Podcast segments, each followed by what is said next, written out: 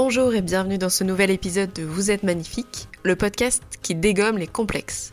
Je suis Margot Pastor, photographe et photothérapeute, et j'ai pour objectif d'accompagner les femmes vers l'acceptation et l'amour de leur corps et sur le chemin parfois difficile de la confiance en soi. Chaque semaine, j'interviewe des femmes qui ont réussi à surpasser leurs complexes et qui nous racontent leurs histoires et comment elles sont devenues plus confiantes. Arrêtez de vous comparer, devenez la meilleure version de vous-même, sans régime, sans baguette magique. Je vous donne des conseils pour vous sentir mieux dans votre corps et dans votre tête parce que vous êtes magnifique tel que vous êtes.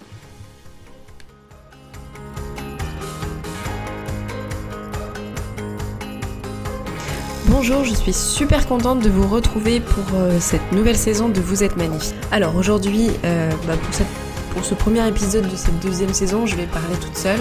Je vais parler d'un sujet dont je vous ai parlé sur les réseaux euh, avant l'été. Donc là quand je l'enregistre, on est encore au mois de juin. Mais je vous en ai parlé à la fin de, de l'année là. C'est l'hypersensibilité. Alors je sais que c'est un sujet qui est un petit peu à la mode mais il y a quand même entre 25 et 30% de la population qui est hypersensible, donc ça parle quand même à pas mal de gens. Et même si on commence à en parler, peut-être que maintenant, c'est peut-être pour ça aussi que c'est un peu à la mode. Moi, c'est un sujet que je ne connaissais pas avant. Et donc j'ai découvert que j'étais hypersensible. Alors, je vais vous expliquer plusieurs choses. Il y a plusieurs visions de l'hypersensibilité. Il y a une vision, euh, enfin, ma psy et mon hypnothérapeute m'ont parlé d'hypersensibilité, mais ils n'ont pas la même explication de l'hypersensibilité. Donc, euh, par exemple, ma psy considère que l'hypersensibilité, c'est pas quelque chose qui est euh, inné, c'est quelque chose qui est acquis, c'est-à-dire que quand on, vit des choses, beaucoup de choses dans son enfance, au bout d'un moment, euh, on finit par ne plus avoir de, barrière, en fait, de filtre. le filtre devient de plus en plus fin. Et c'est ça qui crée l'hypersensibilité. C'est vraiment de, en fait, d'être, d'avoir les émotions de plus en plus à fleur de peau parce que c'est de plus en plus difficile de se, de se protéger de ces émotions. Et il y a d'autres personnes, bah, notamment mon hypno, mais aussi, euh, parce que je vais vous parler du, livre de Cathy Assenheim, euh, qui considère que c'est quelque chose qui est inné. On est hypersensible et même le cerveau, donc un cerveau hypersensible, c'est construit de la même manière qu'un cerveau à haut potentiel. On peut être à haut potentiel intellectuel et hypersensible, ou seulement hypersensible, ou seulement à haut potentiel. Les choses ne sont pas. Euh, voilà, c'est pas. Les deux ne sont pas forcément combinés. Mais en tout cas, il faut le savoir. Donc moi, je vais. Je, dis pas que l'un et l'autre est juste. Euh, je me suis juste rendu compte, donc suite à ma rupture euh, donc j'aurai l'occasion de vous en reparler. Euh, enfin, suite à ma rupture, je me suis vraiment rendu compte à quel point euh, les émotions chez moi n'avaient. Enfin voilà, j'ai vraiment du mal à mettre une barrière entre moi et mes émotions.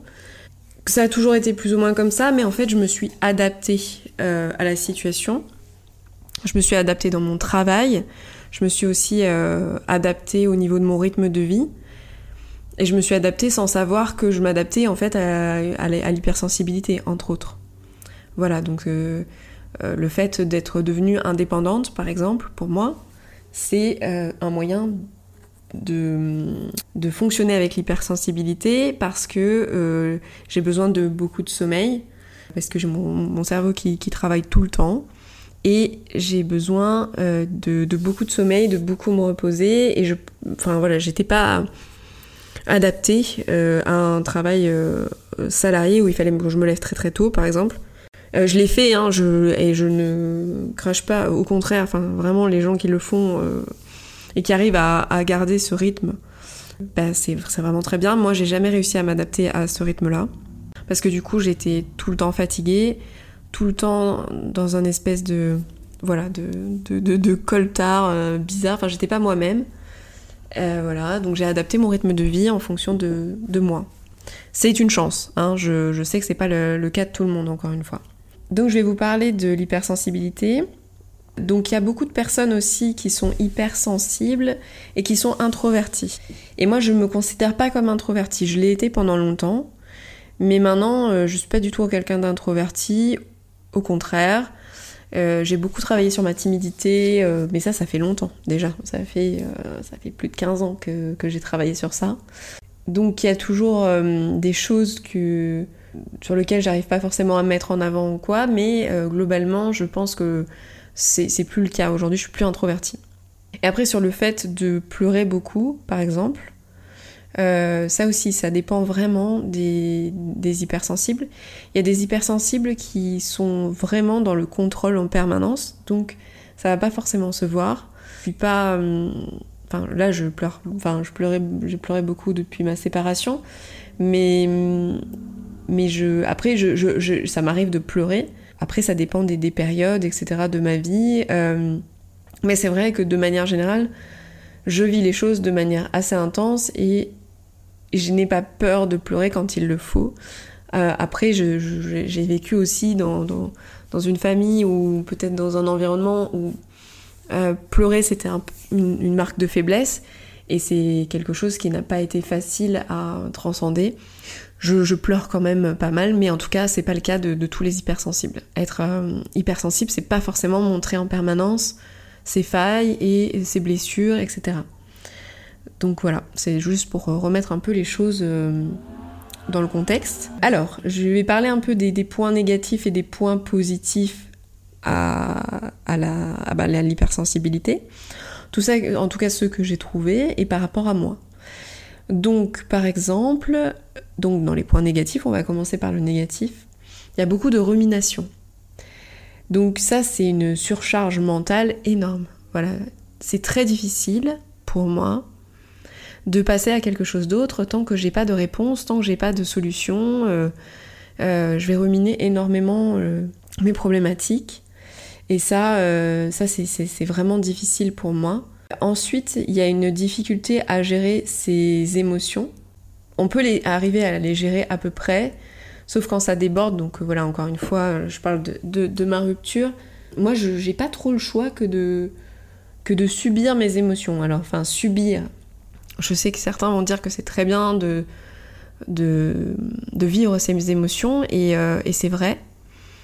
Mais parfois, c'est un petit peu lourd quand même. c'est un petit peu compliqué. Euh, c'est pas toujours euh, facile d'avoir ces émotions qui, qui, sont, qui peuvent être paralysantes qui peuvent euh, empêcher de travailler correctement. Alors moi, je l'ai déjà dit dans le podcast sur la rupture, j'arrive à travailler dans tous les cas, je sais que j'en suis capable et c'est quelque chose qui fait partie de, l'estime, de mon estime de moi. Mais euh, c'est vrai que quand euh, quand il y a quelque chose qui, m'obsède, j'ai vraiment du mal à, me concentrer sur autre chose. Ensuite, la sensibilité accrue au regard des autres. Je pense que c'est réel parce que forcément on est très très lié, euh, très empathique et très connecté. Donc euh, le regard des autres et ce que les autres pensent de nous, c'est important. Ça l'a été pendant longtemps pour moi, ça l'est de moins en moins parce que je travaille dessus, même si évidemment ça l'est toujours quand même euh, en grande partie. Autocritique, alors ça oui, beaucoup. Donc moi je, suis très très critique de moi-même. Euh, je sais me lâcher la grappe sur certaines choses, mais euh, ça prend du temps, ça prend de, l'énergie, euh, ça prend bah, du travail, ce travail sur soi hein, aussi. De toute façon, ça c'est clair. Mais c'est vrai que je me remets en question beaucoup. J'ai tendance à culpabiliser beaucoup aussi, même quand je ne devrais pas. Donc ça, c'est ça c'est une réalité. Ensuite, l'anxiété. J'ai réussi à m'adapter je sais que j'étais très anxieuse, très stressée au travail euh, quand j'ai pu euh, travailler euh, pour des boîtes, pour d'autres personnes. alors ça m'arrive toujours hein, d'être stressée dans mon travail actuel, mais beaucoup moins parce que je fais, je fais un travail passion, j'ai cette chance-là. Voilà, ensuite l'anxiété en dehors, ben là pareil, sur la rupture, comme ça a été une rupture très difficile, j'ai eu beaucoup, beaucoup, beaucoup d'anxiété, euh, des crises d'angoisse et des choses comme ça qui sont revenues. Après, je pense que c'est le cas pas que pour les hypersensibles, mais en tout cas, c'est vrai que moi, ça a été euh, assez paralysant et euh, difficile. Que oui, c'est des choses, des choses qui, arrivent. Vraiment. Alors, casanière et solitaire, ça, je me suis rendu compte que c'était le cas pour moi, mais plus tard, en fait, je suis quelqu'un de très sociable. Vraiment, j'adore être avec des amis. Mais il y a un moment où je vais avoir besoin d'être seule. Ça s'impose à moi, euh, vraiment, j'ai besoin de partir de soirée, par exemple, de rentrer chez moi, d'être d'être seule, de travailler seule aussi. Voilà, après, je, supporte pas non plus trop de solitude, c'est un peu le revers c'est que du coup j'ai beaucoup de solitude dans mon travail, etc. Donc j'ai besoin de voir des amis régulièrement et aussi c'est une des problématiques de d'être assez fusionnel dans mon couple. Euh, mais c'est rare que je puisse rester un week-end entier avec des gens euh, sans que ça me pèse. Enfin voilà, il me faut du temps seul à, plusieurs moments de ma journée. Euh, donc j'apprécie, enfin j'ai une relation un petit peu ambiguë avec, euh, euh, cette solitude qui n'est pas forcément facile à, gérer tout le temps. ensuite, le manque de confiance en soi, ça c'est aussi un truc sur lequel je travaille, vous le savez, puisque c'est l'objet de ce podcast. C'est pas simple de s'aimer soi-même quand on est très connecté à ses émotions, on est, on est tout le temps en fait euh, concentré sur, sur l'autre, sur les autres. Et récupérer cet amour de soi, etc., et travailler dessus, c'est pas une évidence. Donc euh, ça prend du temps comme le reste, c'est un chemin. Mais c'est vrai qu'on va avoir tendance à avoir plus de manque de confiance en soi. On a, ouais, on a du mal à faire des choix pour soi en fait. Vraiment. On a vraiment du mal à, à faire des choix pour soi-même, à se regarder, et quand l'autre a besoin, en fait, on va toujours se précipiter, même quand c'est pas forcément bon pour nous, même quand c'est pas le bon choix, on va, le, on va quand même essayer d'être là pour l'autre. Voilà, donc après, il y a aussi l'hypersensibilité des sens, qui, euh, peut être compliquée. Euh, moi, c'est l'odorat surtout, euh, qui peut me, gêner. Voilà, donc ça, c'est le côté négatif. Alors, dans le livre de Cathy Assenheim, il y a autre chose la problématique de, de la faim. Alors je ne retrouve plus la page là, mais en gros, pour vous expliquer, le, cerveau hypersensible ne produit pas l'hormone qui calme, enfin qui fait qu'on n'a plus faim, que qu'on est rassasié. Euh, et ce qui provoque qui peut provoquer des, problématiques liées à l'alimentation, des troubles du comportement alimentaire, ou en tout cas une alimentation troublée. Euh, voilà, moi je savais pas qu'il y avait un rapport entre les deux, mais je préfère, euh, je préfère en parler. Donc, euh, je sais pas si j'ai dit le nom du livre, mais c'est Mon cerveau est hyper. C'est assez intéressant de voir, de voir cette partie-là des choses. et moi, je me, je me rends compte que, en effet, en temps normal, j'ai vraiment du mal à sentir que je suis rassasiée. Je savais pas que ça avait un rapport non plus, hein, mais en tout cas je vous le dis au cas où, parce que ça peut servir, ça peut être une piste pour vous si vous avez des, problèmes, de, des, troubles du comportement alimentaire, euh, de savoir si c'est peut-être votre cerveau qui, euh, manque de, cette hormone-là. Ensuite on va parler du positif évidemment.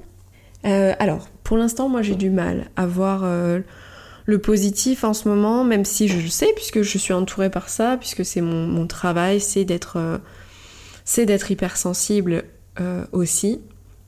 Euh, ça me me me comment dire ça m'apporte tous les jours en fait ça m'apporte en, permanence cette hypersensibilité parce que c'est ça qui fait que j'arrive à retranscrire autant vos émotions quand vous venez me voir euh, dans mon studio, que c'est ça qui me permet vraiment de vous comprendre, de, faire le lien avec vous.